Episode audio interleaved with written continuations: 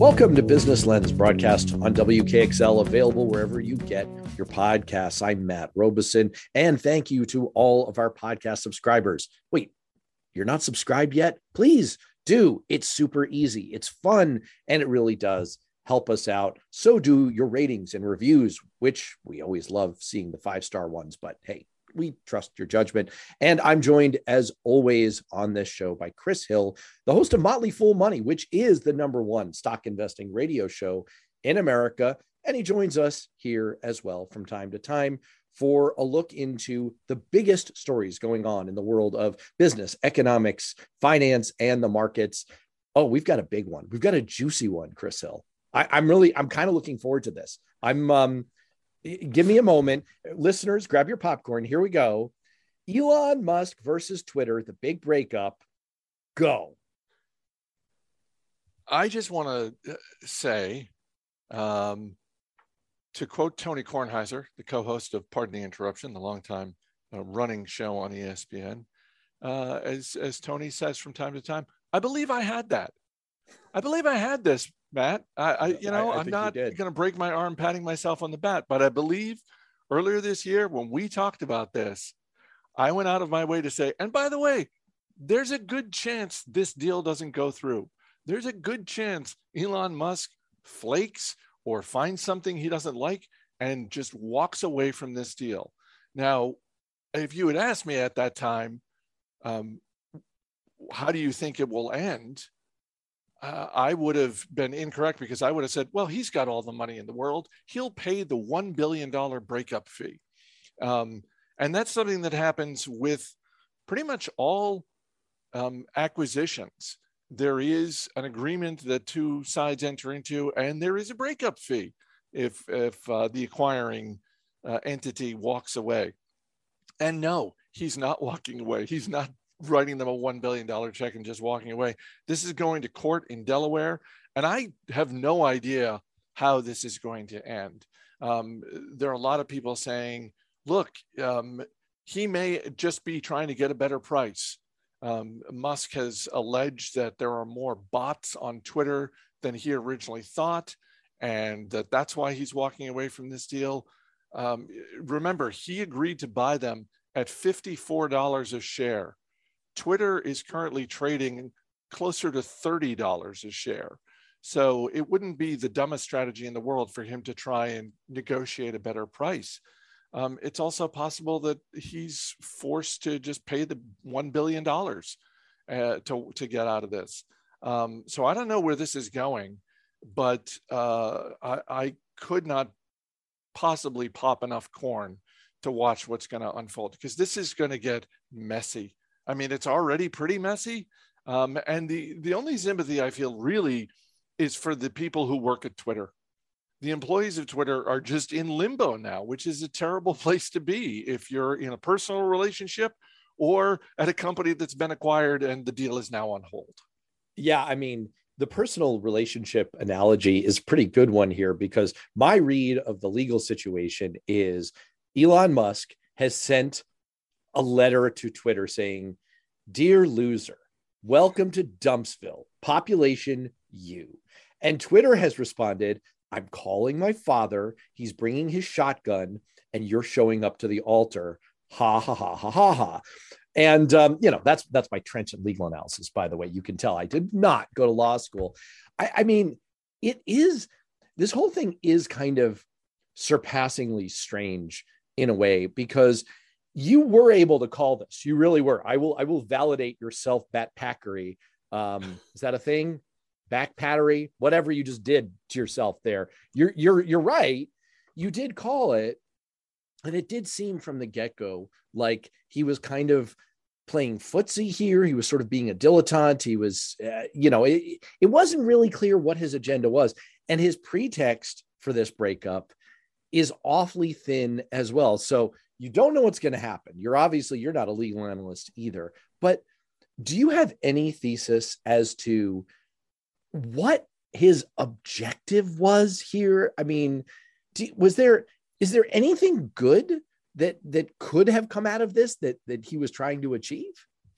Um, I, am not certain. I, I, my hunch is that he has buyer's remorse. I mean, I really don't think it's more complicated than that.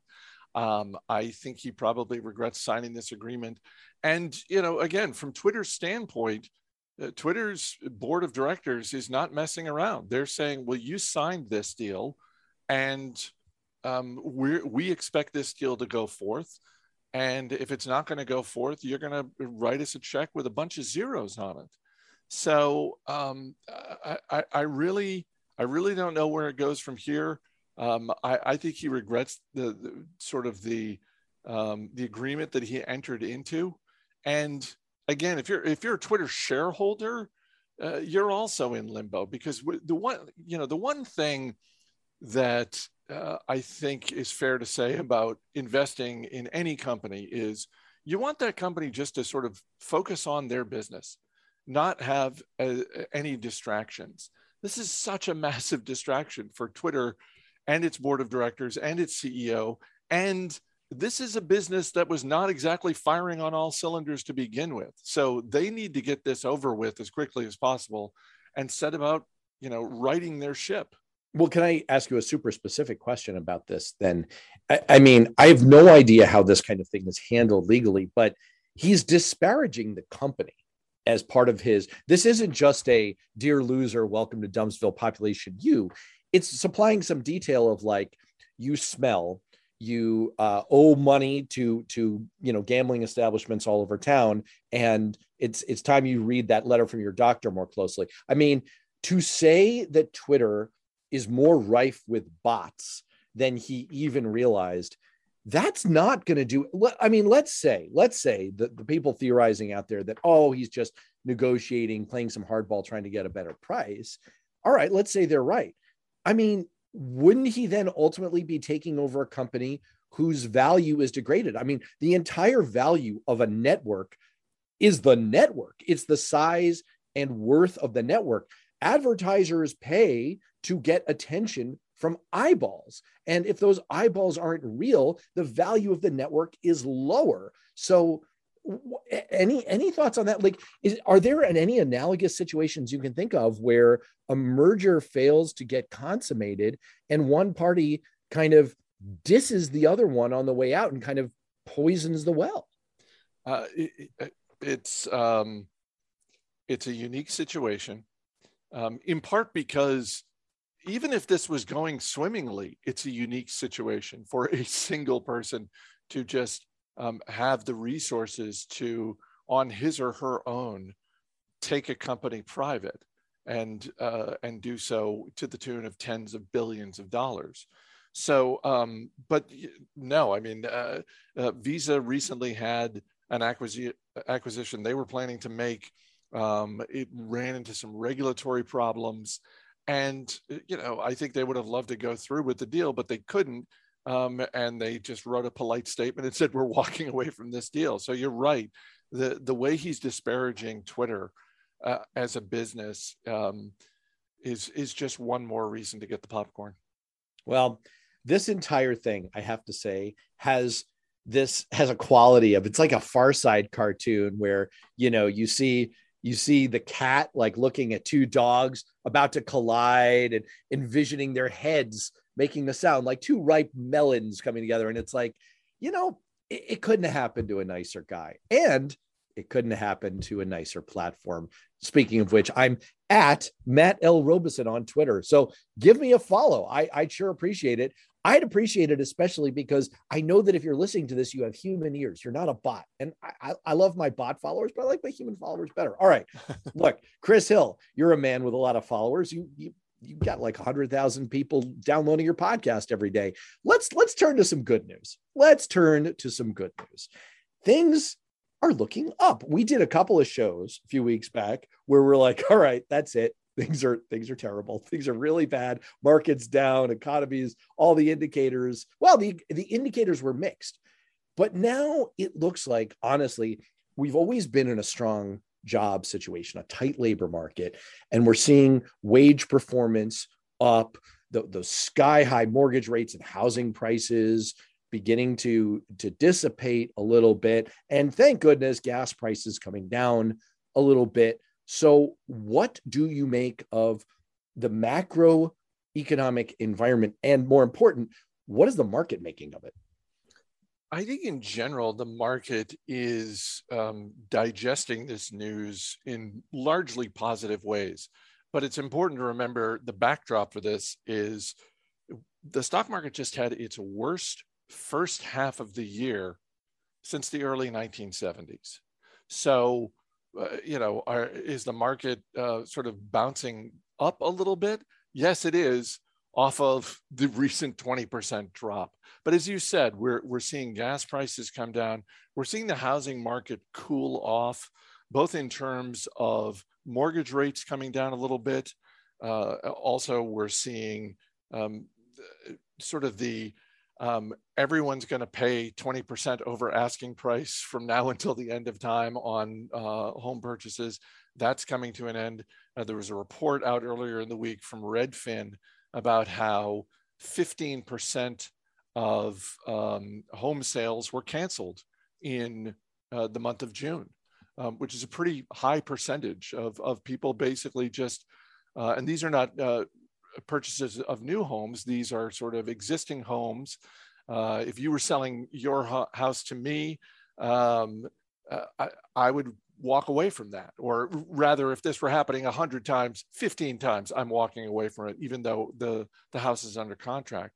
Um, so I, I do think that it's going to be interesting to see what the federal reserve does with interest rates uh, the next couple of times they meet because you know we're starting to see more evidence matt that um, inflation is cooling off and so, therefore, the interest rate hikes that everyone had sort of penciled in for the rest of the year may not be necessary at those levels. Um, we're, about to enter um, uh, earnings season later this week. Um, I think it's fair to say that expectations across the board are pretty low. Um, but in general, uh, when expectations are low on Wall Street, um, those end up being pretty good times because a lot of companies uh, tend to outperform low expectations. You know, low expectations are, are really important for for psychology. It's so interesting. This comes up in politics, which is more my vein, all the time. I mean, way back, way back to like the Al Gore versus George W. Bush debate series there was all this discussion in the media. Well, Al Gore was a champion debater at Harvard, and Democrats were like pulling their hair out because they were saying, no, do not raise expectations. I literally had my mentor in grad school say to me, Well, now all George W. Bush has to do is not drool on the stage, and he's going to win these debates. It feels the same way with these upcoming earnings reports. And frankly, I mean, look, just to mix the politics and the economic and the market context, as you're saying, we, we've been in this historically bad, I mean, historically, like over recent decades, bad market. And we've had, you know, high inflation, high gas prices. I'm beginning to wonder if we've set the bar so low for people's expectations that almost anything is going to look good. Let's just let's just do the earnings for for just a second. I mean, are you what are you really looking for this time around? You you always each time we come to earnings season, you have a you have your eye on a different indicator that you think is particularly interesting. So what's going to be what's going to be under the eye of Chris Hill this time? I think across the board, I'm I'm curious to hear how different uh, uh, company CEOs talk about hiring and staffing. Um, you and I have talked about this before, particularly when it came uh, earlier in the pandemic with um, restaurant chains. But I, I, I think that uh, staffing is going to be a, a, really key issue, um, particularly as large tech companies who have nothing to do with the restaurant industry are um, having their own challenges. And in some cases, they are freezing hiring um, in other cases, in, in small isolated cases, we're hearing reports of companies that are rescinding job offers from people. So I think that's sort of a, a, a broad thing to look at. In terms of the stocks themselves, um, I think particularly this time around, the retail companies are going to be worth listening to um, for a couple of reasons. One, uh, the most important part of the year for retailers is the holiday season in December and November. The second most important is back to school. So we're going to start to hear from Target and Walmart and Amazon and, and maybe to a slightly lesser degree Costco um, what their expectations are for back to school shopping. Um, Target came out uh, earlier in the summer with um, a pretty bad um, uh, sort of uh, basically admission of how they handled their own inventory. Um, so I think Target is going to be one to watch uh, and to see if they can get their inventory right in time for back to school. Um, but I, I think both from a hiring standpoint and just from an inventory standpoint, I'm curious to hear about that. And then one more I'll throw out there is just some of these software companies where the stocks have just gotten hammered over the past year. I mean, in some cases, shares are down 60, 70% of companies where if you just look at the underlying business, the underlying business is stronger than it was two, three years ago. You're seeing the types of things that you would like to see in, an, in any business, which is they're growing revenue, they're growing sale, all that sort of thing. Um, and, you know, taking market share.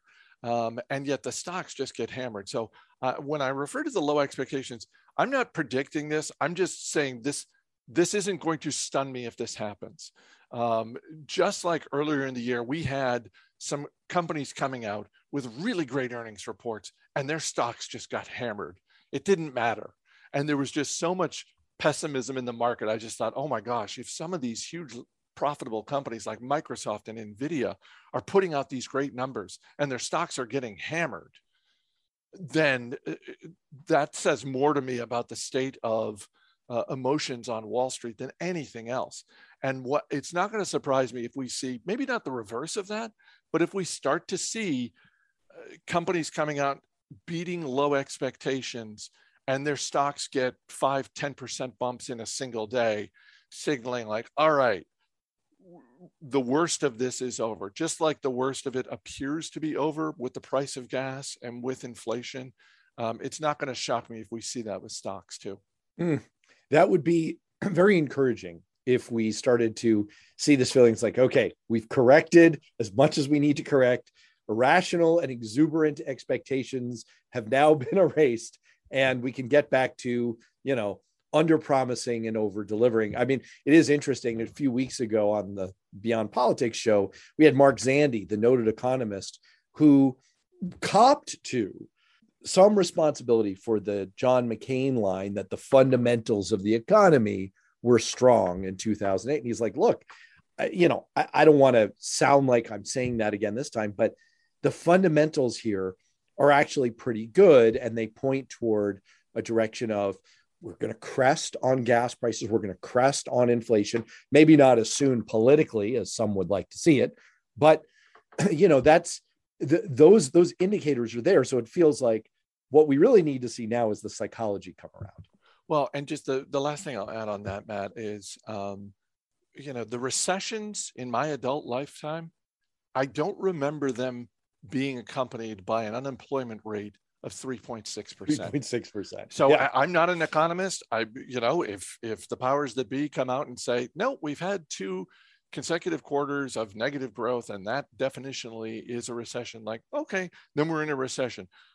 I've just never seen one with an unemployment rate as low as we're having right now. Well, you know, what's so weird for all our listeners about recessions is that on the one hand, the rule of thumb you're taught is what you just said two straight quarters in a row of negative growth, negative GDP. But that's not necessarily a given because there's this arcane organization called the National Bureau of Economic Research. They get the final say. And there's actually been some ink on this recently that they may look at this whole mishmash of numbers and say, yeah, we've had negative growth, but exactly what you just said. Exactly. I've never, you know, but we can't call it a recession at 3.6% unemployment. You know, jobs count for something. I don't know what, but people seem to like having them so that they can earn money, which you can then exchange for goods and services. One of those goods and services that you can buy is going to the movies. That's a real throwback. And we always love to check in on how Hollywood and streaming services and entertainment in general are doing on this show.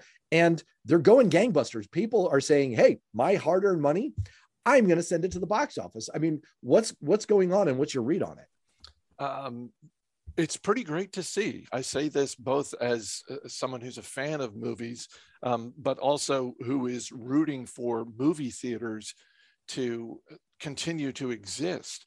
Um, so every Monday, um, one of the stories you can find, if you're interested, is uh, what was the biggest movie at the box office over the weekend? And this past weekend, the biggest movie was the the new uh, Marvel movie about Thor, and um, that's not really a big surprise. What was a surprise to me, and I think a lot of other people who follow business for a living, is that the total amount of money at the box office this past weekend. So, not just what did Thor do at the box office, but all movies combined. The total amount of money was $240 million mm. total box office for the weekend. This same weekend, three years ago, when there was no pandemic, the total box office take was 185 million. So even if you allow for a little bit of inflation on top of that 185 million, um, you're still looking at some really nice growth over a three year period. Um, and I think that this will be interesting to see how this plays out for the rest of the year. Um, it helps that there are studios committed to making films that really are the summer tentpole blockbusters. Um, I can't recall if you and I have talked about uh, the Top Gun sequel. Um, I went and we saw did. it in the theater. Took my father-in-law. Um, it was it it, it it, delivered the goods. That's what I say to people when they ask me, "What did you think of the movie?" It delivers the goods. It does all the things you want a Top Gun movie to, to do, and it's just it's one of those movies that actually is better on the big screen than it is on the TV I have in my basement. So um, I, think this is great to see. Um, we've got Comic Con coming up um, next week in San Diego, which is the big, you know, sort of the big pop culture event of the year. And uh, it is back in force in person. Um, and all the studios are going to be going down there to sort of promote and, and sort of build on this excitement. And I think it's, they've got some momentum going into Comic Con this year, not just because they're back fully in person, but also because it's coming on the heels of this huge win for the entertainment industry. Um, so I, I'm I'm really excited to see what comes of it. All right, here comes Debbie Downer for you. I'm going to try in a way that is not really economically supportable, maybe, to tie our our most our last discussion with our previous discussion the inflation story and the movie story because what we saw with the inflation story was we had this pandemic induced recession so the US government sent out a lot of money and a lot of support. They pumped money into the economy. So now there's a ton of funds available for consumption and too much money chasing too few goods. And what we got was inflation. We got a, a mismatch there. Now, here's how I'm going to attempt to pour cold water all over your day, Chris Hill. In the movie industry, we've had all number of gyrations about like the future of movie theater chains and what works and is it all going to be Marvel movies in the future and etc.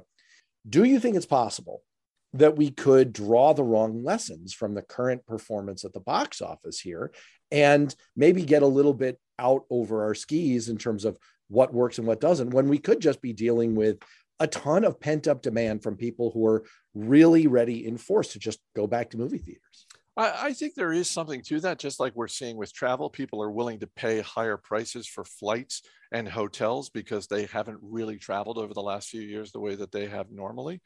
Um, I, I think we're going to find out the answer to this pretty quickly. I mean, if we see and 2019 is the comparison to make for uh, the, the movie industry right now. Um, uh, so year over year comparisons don't matter as much as how does 2022 compare to 2019.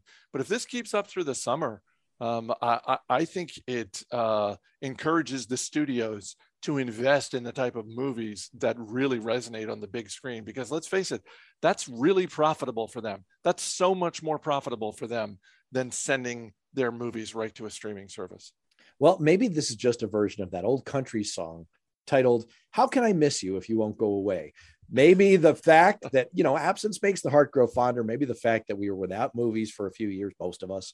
Maybe this this really is the start of a of a new trend. Well, fingers crossed, because you know what? I, I I'd love to go to a movie too. Maybe you and I'll get together and we'll do that sometime soon. In the meantime, I'll just see you on Beyond Politics. Thanks so much, Chris. My pleasure.